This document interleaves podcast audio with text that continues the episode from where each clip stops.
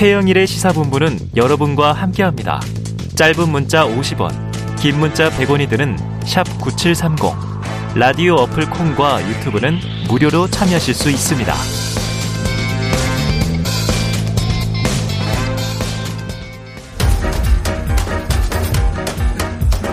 최영일의 시사본부 10분 인터뷰. 네, 화제 이슈를 콕 짚어보는 10분 인터뷰 시간입니다. 오늘은 2부 순서가 조금 바뀌었죠? 바로 2분을 꼭 오늘 인터뷰하려고 시간을 좀 옮겼습니다. 코로나19 엔데믹 시대에도 계속해서 변이 바이러스는 이제 출현하고 있는데요. 우리가 앞으로 어떻게 대응해야 할지 감염병 전문가와 이야기를 나눠봅니다. 자, 이제가 팔림대 강남성심병원 감염내과 교수님 전화로 연결돼 있는데요. 자, 이 교수님 안녕하세요. 네, 안녕하세요. 자, 이제 실외 마스크는 이제 해제가 됐습니다. 그런데 아직도 많은 분들이 쓰고 다니세요. 네. 네 많은 분들이 어, 나 벗고 나갔는데 왜 나만 벗은 거야? 뭐 이런 얘기 많이 하시는데 자, 어제 어린이날이었고요. 코로나19 발생 이후 사회적 거리두기 해제되고 나서 처음 맞는 어린이날이라 뭐 굉장히 인파들이 많이 모였어요. 교수님 자제분이 세 분이잖아요. 네. 어떻게 보내셨습니까? 어, 사실 뭐 저희는 아이들이 다 이제 중고생이어가지고. 네. 뭐 저는 사실 병원 가서 일했고요. 아이고. 아이들은 뭐 영화 보고 뭐 아이들은 자기네끼리 친구들끼리 잘 놀더라고요. 예. 아, 방목하셨군요. 예. 알겠습니다. 자, 아이들의 뭐 환한 웃음 화면에도 많이 나오고 이 엔데믹 시대가 오긴 왔나 보다 이런 생각이 들던데 학교도 축제가 한창입니다. 이제 코로나 이전 일상 같은 분위기예요. 그런데 코로나19 신규 확진자 수는 이제 2만여 명. 자, 집단 면역이 형성된 것이냐, 검사 수 자체가 좀 줄어든 효과냐, 어떻게 보십니까?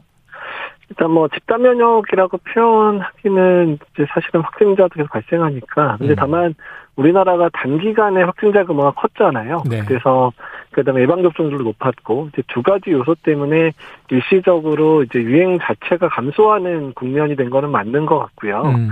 다만 이제 외국의 사례를 보더라도 이제 한 번에 큰 유행이 있고 나서 2, 3개월은 좀 조용하지만 어느 정도 지나서 다시 이제 감염된 분이나 백신 접종 효과가 떨어지면 뭐 작든 크든 유행이 다시 시작되는 부분들이 보이거든요. 네. 그래서 지금 남아공도 그렇고 미국도 그렇고 일시적으로 확진자 규모 늘어나는데 우리나라도 음. 또뭐 짧으면 2, 3개월, 길게 3, 4개월 지나면 뭐 작든 크든 유행이 좀 오지 않을까 이렇게 예측을 하고 있습니다. 네. 자, 여름 끝이나 뭐 가을쯤에 다시 늘 수 있다.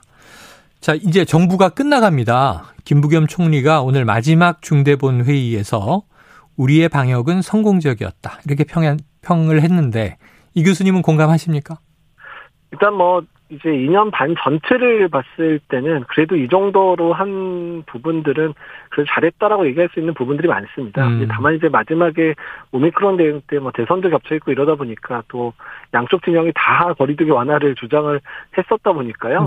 그런 부분들이 일시적으로 이제 사망자가 급증할 수밖에 없었던 부분들은 사실 우리나라가 2년 동안 지켜왔던 뭐 생명 중시라든지 이런 부분에서 저에 비해서는 좀 아쉬운 면이 있긴 있는데 음. 그럼에도 불구하고 국민들의 예방접종을 충분히 열심히 맞아주셨기 때문에 그래도 다른 국가에서는 오미크론에 대한 피해도 어느 정도 이제 뭐 감당 가능한 수준에서 넘어간 부분들은 일단 뭐 어느 정도 뭐 용인해 볼 만한 정도다 이렇게 말씀을 드릴 수 네. 있을 것 같습니다. 또 이제 타 이 나라들과 비교해 보면 용인할 정도이긴 한데 2년 동안 고생한 것에 비해서 이제 마지막 오미크론 때 좀 아쉬움이 있으신 것 같아요.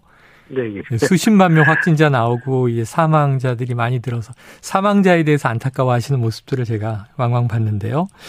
자, 이 건강한 엔데믹 생활을 우리가 이어가려면 앞으로도 여러 가지 요건들이 필요할 것 같습니다. 우리가 또 이제 네. 이거 망각하면 안 될 텐데 그 환경들은 잘 마련돼 있는지도 궁금하고요.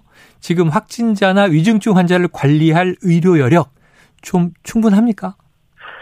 그러니까 일단 뭐 지금 위중증 환자가 20% 미만, 20%대까지 25%뭐 이렇게까지 떨어져 있는 상황이고요. 그리고 이제 정부 차원에서 이제 확진자 규모도 감소했고 또한 위중증 환자도 감소를 하다 보니까 병상을 일종의 이제 테이퍼링 개념으로 줄여 나가고 있거든요. 음.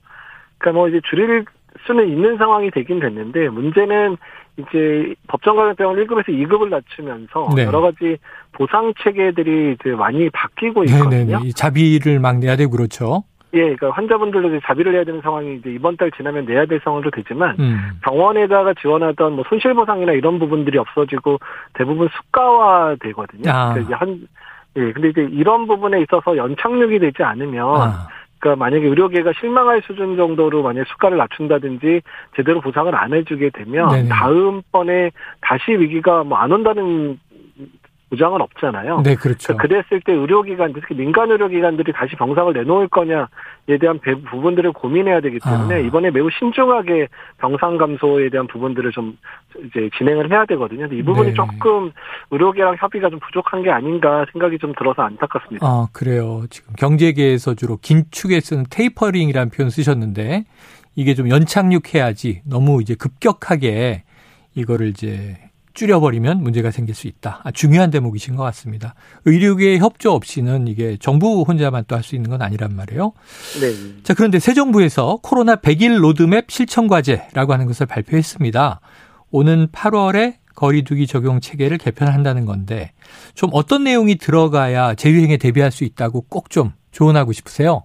어, 일단 이제 긍정적인 부분은 이제 100일 로드맵이라 그래서 이제 중기 계획은 잡아놓은 것 자체는 다행으로 생각을 하고 있는데 다만 그때 이후의 상황이 사실은 더 중요하기 때문에 그 특별한 위원회나 이런 거버넌스를 만들어서 중장기 음. 계획들을 계속 세워야 되는 부분들이 매우 중요하거든요. 네네. 왜냐하면 지금 우리가 이제 일상적인 의료 체계 안에서 환자를 보겠다고 하는데 우리의 일상적인 의료 체계가 그냥 코로나와 같은 호흡기 감염병을 이렇게 안전하게 볼 수 있는 구조가 됐느냐에 대해서는 모든 전문가들이 아니라고 얘기를 하고 있거든요. 음. 그러면 중장기적으로 외래 구조라든지 병실 구조, 중환자실 구조를 어떻게 바꿀 건가에 대한 준비들도 필요하고 네. 그런 준비가 제대로 돼야 이제 길어지는 그런 엔데믹 상황뿐만 아니라 새로운 변이 또는 새로운 팬데믹이 생겼을 때에 대한 대비도 되거든요. 그래서 이런 부분들에 음. 대한 논의가 본격적으로 시작이 돼야 돼서 새 정부가 들어서면 그런 부분들에 대한 논의를 좀 본격적으로 해주셨으면 좋겠다는 생각을 하고 있습니다. 네, 아유, 지금 말씀하신 게 너무 중요한 대목인 게 대중들도 좀 걱정되는 대목이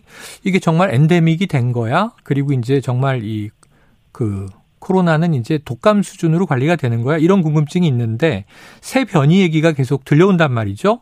그러다가 네. 이제 해외 소식 외에 새 변이인 이 BA.2.12.1 이 바이러스 국내 확진자가 나왔다고 하니까 이 네. 전파력이 스텔스 오미크론보다 강력하다 이런 보도가 있는데 위험합니까?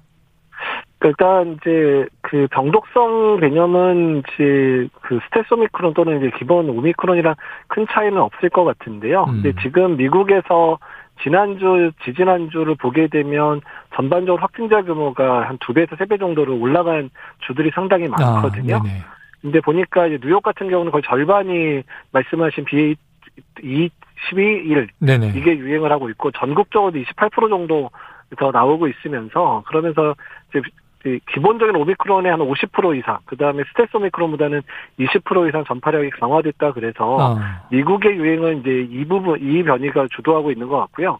남아프리카 공화국 같은 경우는 이제 BA4랑 BA5가, 그러니까 이제 오미크론 이후에 하위 아. 변이가 더 나오면서 유행이 커지고 있는 상황이어서 네네. 어떻든 이제 오미크론 내부의 그런 이제 그 아종 아형이라 그러죠. 오미크론 네. 내부의 아형에 의해서도 어느 정도 유행이 커질 수도 있겠구나. 이게 이제 백신 효과 또는 감염된 사람의 면역 상태가 떨어지면 언제든 유행이 올 수 있구나를 이제 보여주고 있어서 우리나라의 3, 4개월 이후에 상황이 이제 미국이나 남아프리카 공화국의 상황하고 이제 마저 떨어질 거다 이렇게 예상을 하고 있습니다. 아, 네. 아이고 BA2 이게 스텔스 오미크론에 또 하위 변이가 있고 벌써 BA가 3, 4까지 나왔군요. 네. 자, 이 전파력이 강한 바이러스가 그런데 치명률은 낮다. 통상적으로 이렇게 반비례 관계로 얘기를 하시던데 이새 변이 바이러스의 치명률은 걱정할 정도는 아닌가요? 예, 근데 아직까지 사실 이제 확진자가 많지는 않다 보니까 음. 이제 예측은 좀 어려운데 네.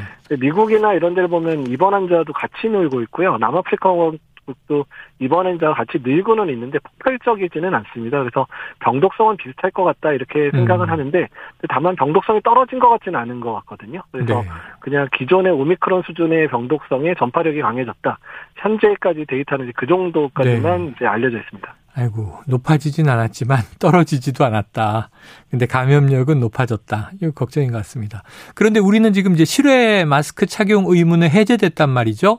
물론 이제 고위험군은 써라. 50명 이상의 집회나 뭐 공연장, 스포츠 시설에선 쓰도록 돼 있습니다만 자, 이 세변이 바이러스의 감염 위험도 높게 보십니까? 어, 그 이제 미국 상황을 보면 좀 걱정은 되는데요. 네. 다만 미국이 오미크론 유행이 12월에서 1월이었거든요. 음. 그래서 1월에서 2월 초까지라서 이미 3, 4개월 지났는데 우리나라는 3월, 4월이 피크였거든요. 네. 그래서 당장은 영향이 없을 건데요. 다만 7월, 8월 넘어가면 우리도 비슷해질 거여서 음. 그러니까 지금 상황에서 저희들이 계속 해야 되는 거는 새로운 변이 유입에 대한 역학조사라든지 준비를 철저히 해야 되는 부분들 또 어떤 대상에서 진단할 건가 어떤 대상에 대해서 치료할 건가에 대한 이 약간의 이제 완화 국면에서의 그런 치료의 우선순위 역학조사의 우선순위 같은 부분들을 준비를 할 때라고 생각하면 음. 되실 것 같습니다. 알겠습니다. 자 그런데 이제 코로나 여름이 이제 세 번째예요. 근데 여름에는 마스크 쓰고 있으면 땀이 막 나지 않습니까? 네. 그래서 이제 덴탈 마스크로 뭐 좀 바꾸거나 아니면은 또 좀 얇은 면 마스크 통기 잘 되는 거 이런 걸 쓰시던데 실내에서는 여전히 KF94 이 등급을 써야 되나요? 그러니까 이제 정부 차원에서는 KF80 이상을 쓰면 좋겠다라고 얘기를 하긴 하는데요. 네. 그러니까 이제 미국의 연구 자료를 보게 되면 음. 그러니까 필터가 좋으면 좋을수록 실내에서의 그런 위험도는 더 떨어지는 건 맞긴 맞습니다. 네네. 그래서 덴탈 마스크보다는 KF80이 낫고 KF80보다는 KF94가 맞는 건 맞는데 네. 다만 이제 접촉의 빈도라든지 내가 실내에 머무는 시간도 같이 중요하거든요. 그래서 이제 밀폐된 공간 안에서의 시간을 줄이게 되면 마스크보다는 오히려 시간, 접촉의 시간이 더 중요하다는 이야기도 나오기 때문에 본인의 네. 활동 상태, 그리고 본인의 이제 기저질환에 대해 상태에 따라서 마스크는 너무 마스크 종류에 집착할 필요는 없다고 아. 생각을 하고 있습니다. 이 어떤 거라도 최대한 이제 쓰시면 좋은 것이다. 근데 견디실만 하면 이제 등급이 높을수록 좋은 건 맞고요. 네. 예, 예. 알겠습니다. 끝으로 요거 하나 여쭤봐야 될 것 같아요. 코로나 확진자들이 워낙 많이 나왔지 않습니까?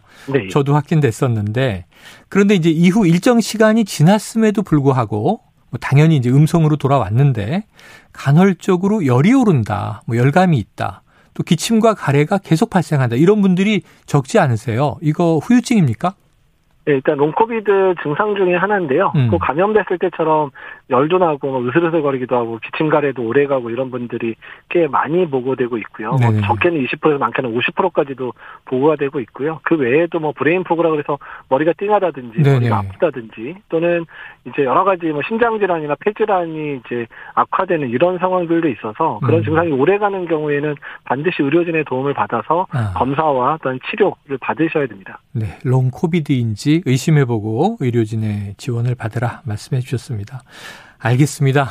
여러 가지 뭐 궁금한 사항들이 많은데 엔데믹이지만 아마 이재갑, 이재갑 교수님 향후에도 연결이 필요할 것 같습니다. 오늘 여기까지 정리하죠. 고맙습니다. 네, 감사합니다. 예, 지금까지 이재갑 한림대 강남성심병원의 감염내과 교수였습니다.